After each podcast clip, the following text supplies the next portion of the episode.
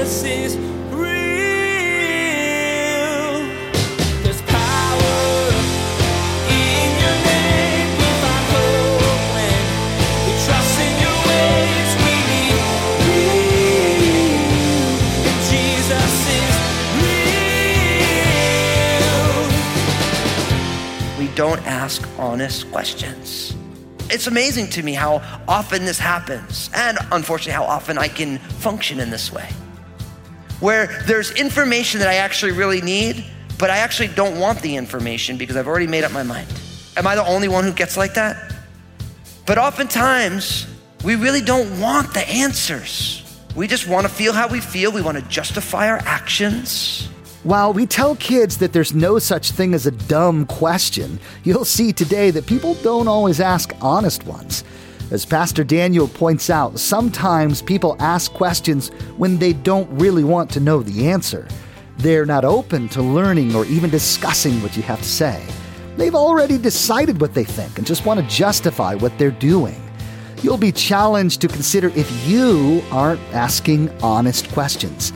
Now here's Pastor Daniel in Matthew chapter twenty-one as he begins his message, When Stories Work Best. Jesus is real. Did you ever try and get out of going to school with your parents? Can I be honest? I always tried to get out of going to school. I always, and you know what's amazing? For about seven years of middle school and high school, between the two, I had perfect attendance. My parents wouldn't let me stay home no matter what I did. No matter how good the story was, no matter how into it I got, no matter how much I milked it, they would never let me stay home. That's really funny though, because now that I'm all grown up, you know, Lynn's parents would let her stay home even if she just had like a little tickle in her throat.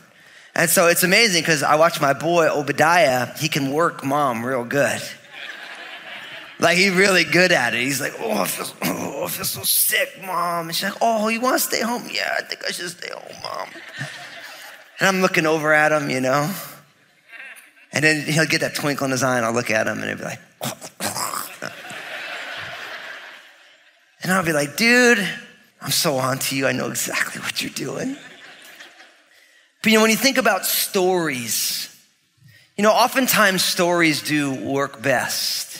Because a story can encapsulate a truth that you need, but the story makes it vivid.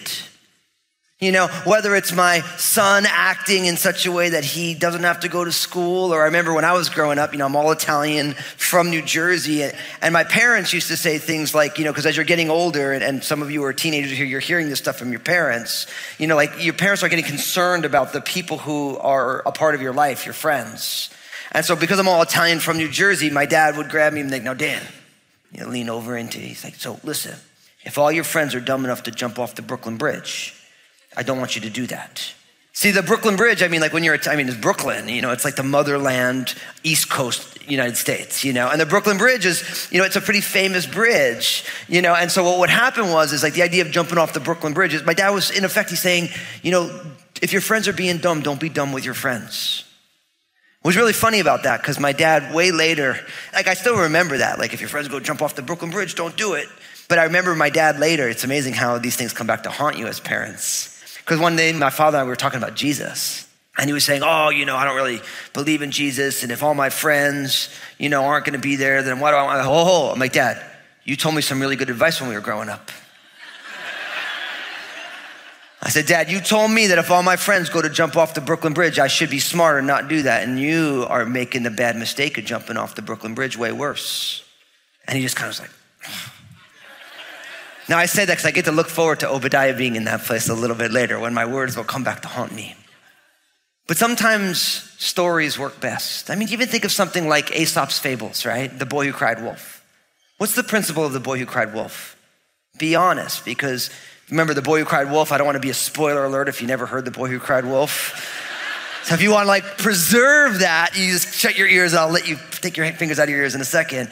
But the idea was there's this little shepherd boy and the villagers needed to know when a wolf was there because their livelihood was at stake. And so the boy said, oh, this could be really, really fun. He said, there's a wolf here. And everyone freaks out, but there was no wolf. And this happened a number of times. And this boy was getting chastised, but he wasn't learning the lesson. And then ultimately, there was really a wolf. And he said, there's a wolf here. And everyone ignored him because he had been crying wolf the whole time. See, there's these stories that kind of grab your heart. And Jesus was a master of using stories. In the Bibles, they're called parables. Because the word parable, it literally, it's two Greek words that are kind of slammed together in the Greek language. Para and balo. Now, I'm explaining this to you so you can impress your friends, or if you're playing Trivial Pursuit and you want to know this stuff. The word balo, we get our English word ball from, right? Para means alongside. So a parable, a parabolo, is when you throw something alongside something else. That's where the word comes from. So Jesus takes these huge truths, and instead of just explaining them, he will take this truth and he'll throw it alongside in a story to help people understand. And sometimes Jesus does it because he's giving someone a hard time. And we're going to see that today. So I'm really excited to share this text with you. Open up in your Bibles to Matthew chapter twenty-one, verses twenty-three to thirty-two. Matthew twenty-one, twenty-three to thirty-two. Grab that Bible, open up, or if you have some sort of a device with any sort of intelligence, you can type in Matthew twenty-one, verses twenty-three to thirty-two. And for those of you who are part of our campuses online, don't forget to open up another browser window. We're excited that we get to study this passage together. Now, I'm going to be picking up in verse twenty-three, and we're at the point in Jesus' ministry now where it's, it's the boiling point in his ministry. And you're going to see, as I read this first section, you're going to see that Jesus is at that, it's crisis time now. It's all coming down to the apex point of Jesus' ministry. So look at what it says in verse twenty-three. It says, and when he, Jesus, came into the temple, the chief priests and the elders of the people confronted him as he was teaching and said, by what authority are you doing these things? And who gave you this authority? In verse twenty-four, but Jesus answered and said to them, I also will ask you one thing, which if you tell me, I likewise will tell you by what authority I do these things. The baptism of John, where was it from? Was it from heaven or from men? And they reasoned among themselves, saying, if we say from heaven, then he will say to us, why then do you not believe him? But if we say to him from men, we fear the multitude, for all count John as a prophet. So they answered Jesus and said, we do not know. And he said to them, neither will I tell you by what authority I do these things. Now, in context, we find that Jesus is teaching, and at this point, he is in Jerusalem. At the uh, just a, a few pages back in Matthew twenty-one, the beginning of the chapter, we find that Jesus has his, what we commonly call the triumphal entry, where Jesus is going into Jerusalem, and there's great fanfare, and people are waving palm branches, and they're laying their clothes out on the ground, and they're saying, Hosanna, which is Hebrew for save now. Blessed is the person who comes in the name of the Lord. And there's all this stuff going on. And then Jesus, after he comes in, and that whole event was Jesus being heralded as the promised king, the Messiah. The idea of putting your clothes on the ground meant we are your loyal subjects. The waving the palm branches, it spoke of all of creation shouting out, the Messiah is here.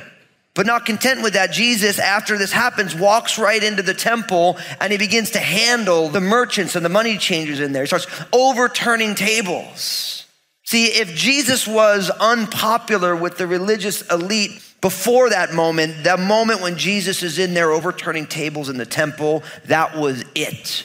Because that was how these folks made their money. They made money on the fact that the children of Israel needed to bring sacrifices, and they would have money changers in there, and they would give them lousy exchange rates, and people would bring their offerings to offer to the Lord as an act of worship, and they'd say, oh, you can't use that one. That one right there, that's got some blemishes. You can't have that one, right? And so if Jesus was unpopular before, between the triumphal entry and what Jesus did in the temple, now he is in trouble.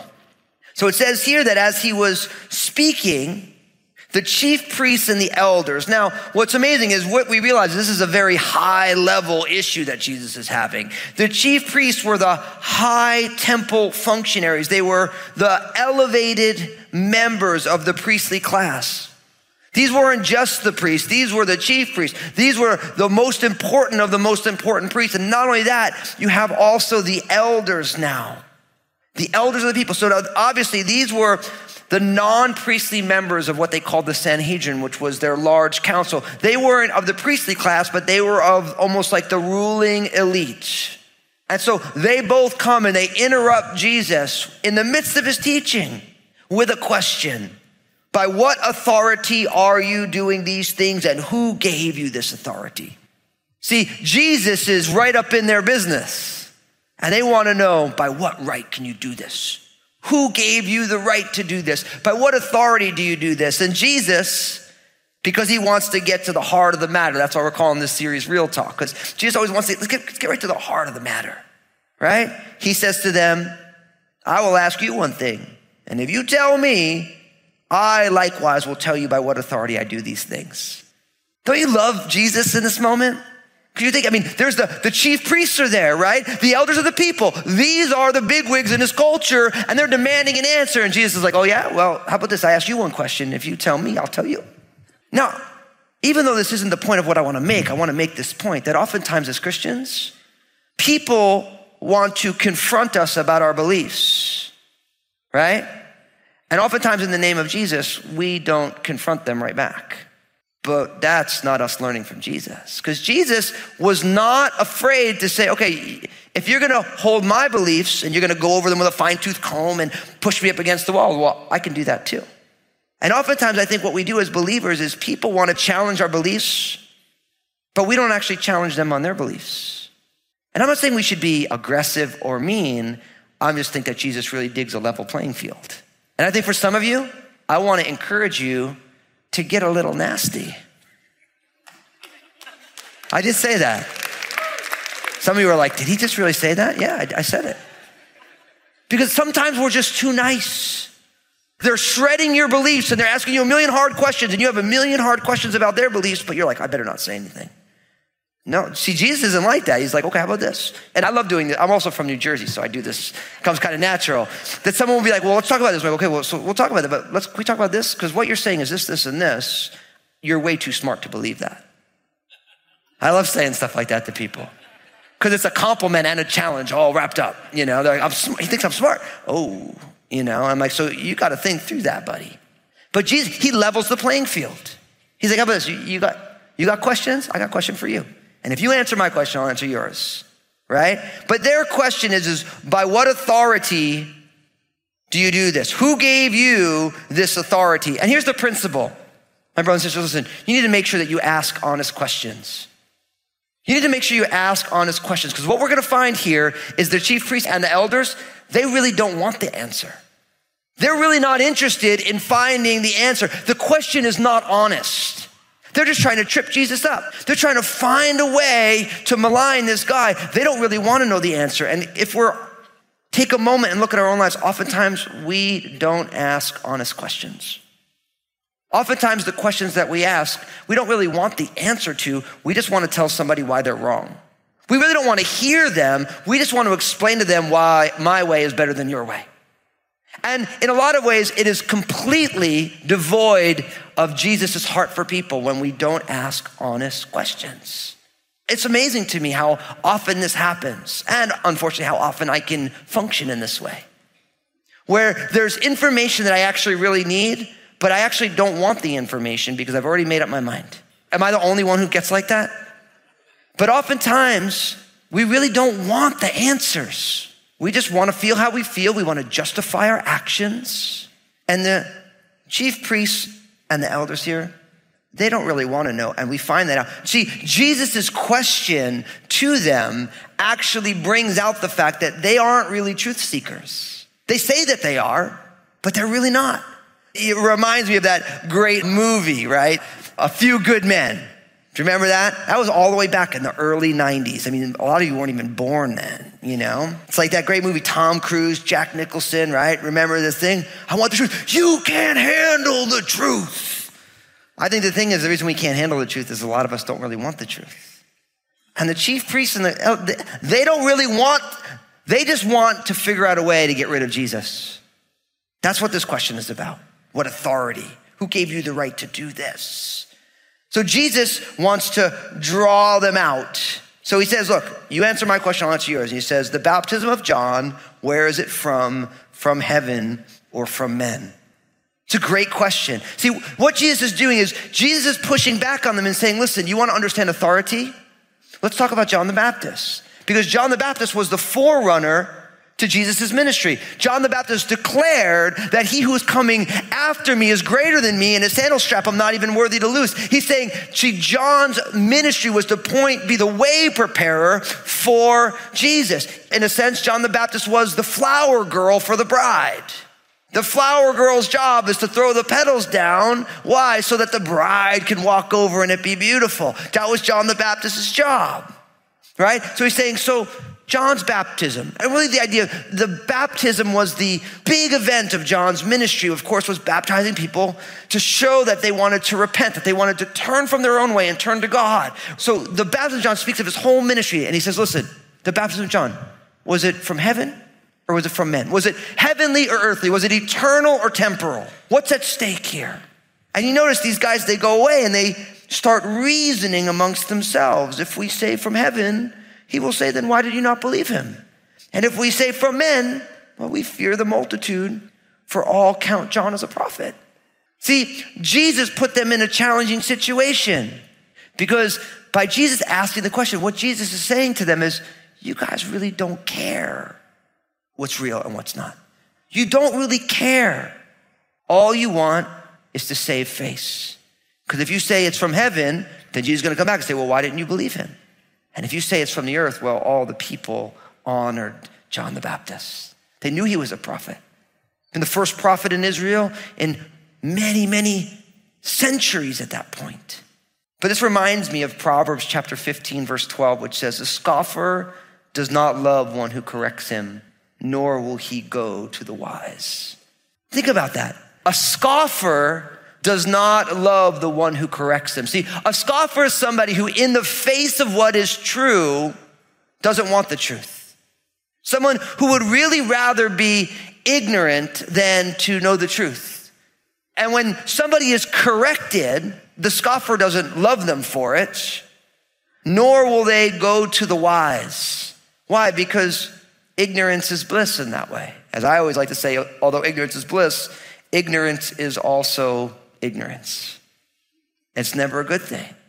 But you got to ask yourself this question, because you got to remember the chief priests and elders, these were deeply religious people, people who took their faith very seriously. But in the coming face to face with Jesus, they really don't want to know the truth. They don't really want to know who he is. They don't want to know if what they're doing is wrong. All they want to do is save face. And they realize it. Because if they say that it's of men, they're cowards. They just want to keep everyone happy. If they say from heaven, then they're hypocrites, because they're really not chief priests. They're really not leaders of the people. They're missing what God is doing. So what do they do? They come to Jesus, and know what they say to him? They say, we don't know. Wow. It's like, we don't know the answer. And then Jesus says, okay, if you don't know the answer, I'm not going to tell you either. Because you know what Jesus does? Jesus says to them, look, you do know the answer, but you're too scared to say it. And so if you can't handle that question, then you can't handle by what authority I'm functioning in. So brothers and sisters, are you asking honest questions? I want to encourage, God's not scared of your questions, and we shouldn't be scared of God's answers, because we want to know the truth, because that truth will set us free, and we get to walk in that truth. And when we walk in the truth that is the light of Jesus, then God will do an amazing transformational work in our lives. But you have to be willing to ask honest questions and not get mad at the answers. You know what I found as a pastor oftentimes? I get the pleasure, and not only me, but the pastors on our staff, we get the pleasure of speaking into people's lives. People come and they bring stuff to us. But the number of times that somebody is asking something, and from the Bible, one of our pastors will say, well, look at this and look at this, and you might want to check this. Most often they say, oh, you guys are just mean. You don't understand. You're judgmental. It's like, no, no, our job is to tell you what this book says. But oftentimes, you know what we do? We really just want to justify our own actions. That's what we want to do. Listen, you can say, well, the pastors do want to do the same thing. They do. We do. All, we're all struggling with this. But oftentimes, we get mad at the messenger because we don't really want to know the truth. And how many of you here right now, there's some area of your life where you know from the scriptures, or because someone's told you that that's not the way you should do it, but you're doing it anyway. In those situations, we all need to say, God, I'm going to change my mind. That's what the word repentance means. It means to change your mind. It's your, you agree with God of what the right way is and you change directions. How many of us need to change directions right now? Because we don't want to make the mistake. The chief priests and the elders, they had all of the trappings of being very spiritual. All the outward, external, they had the admiration of the people. They had great titlings. They were very serious about all this stuff. But when push comes to shove, they really don't want to know the God who they say they believe in, who they say they serve, and they don't want to be a part of what that God is doing in their own generation. You want some real talk, my friends? We need to ask honest questions. And when the answers to those questions challenge us to the core, say, God, not my will, but yours be done. Lord, I want you to increase and I want to decrease. God, I want to humble myself under your mighty hand that you may exalt me. God, because you are perfect and I am not, God, will you teach me to trust you in your plans and I take my hands off of my plans? How different would the rest of Matthew's gospel play out if that's what happened? But what goes on from here is that Jesus knows that a story will work the best. And really from this point here, right? So I'm at Matthew twenty-one, in verse twenty-eight, you get three different stories that Jesus tells to the chief priests and to the elders about what's really going on. And all three of those stories are letting them know you might be a chief priest in title, but you are outside of God's kingdom. You might have all the trappings of religion, but you are not part of God's family. That's where he goes. Now, today I'm only going to take one of those stories, but I want to encourage you. I'm going to take verses twenty-eight to thirty-two, but I want to encourage you to read the parable of the wicked vine dressers, verses thirty-three to the end of the chapter, and then the parable of the wedding feast, which is the first fourteen verses of Matthew twenty-two. I want you to read them in your own time. Jesus is using stories now to explain to them, although you are very religious, you are not part of the family of God. There's something else going on. You have completely missed the boat. So I want to focus on the parable of the two sons from verses twenty-eight to thirty-two. Let me read it to you and then we'll break it open. Look what it says. Jesus says, but what do you think? A man has two sons, and he came to the first and said, son, go work today in my vineyard. He answered and said, I will not. But afterward, he regretted it and he went. Verse thirty. Then he came to the second and said likewise. And he answered and said, I go, sir. But he did not go. Which of the two did the will of his father? And they said to him, the first. And Jesus said to them, assuredly I say to you, the tax collectors and harlots entered the kingdom of God before you. For John came to you in the way of righteousness, and you did not believe him. But tax collectors and harlots believed him, and when you saw it, you did not afterward relent and believe him. Jesus is real. How do you respond when you're challenged? What do you do when you're confronted? Today, Pastor Daniel shared that God's truth makes you face the crooked parts of your life, areas where you're not living like he wants you to. You are challenged to have a teachable spirit, to let the truth sink in and change you. Unlike the Pharisees, you can experience more of the deep, full life that Jesus came to give as you listen to the concerns that people bring up. Hey everybody, Pastor Daniel Fusco here to tell you about my book, Upward, Inward, and Outward. You've heard me talk about these three directions for living again and again on Jesus is Real Radio, and I think they're so important. I wanted to write a book to explain even more. Upward, Inward, and Outward teaches you the importance of developing a right relationship with God and how that teaches you to love yourself well. From those two healthy relationships can spring a well of love for people around you, and that's what transforms our world. Find out more and get your own copy at jesus is real radio dot com. Make sure to tune in again as Pastor Daniel will help you unpack a parable Jesus shared with the people he was with. In this parable, a father asked his two sons to help work in the family vineyard. You'll see that like this father, God is asking you to work and share the good news of his love and grace with the people around you.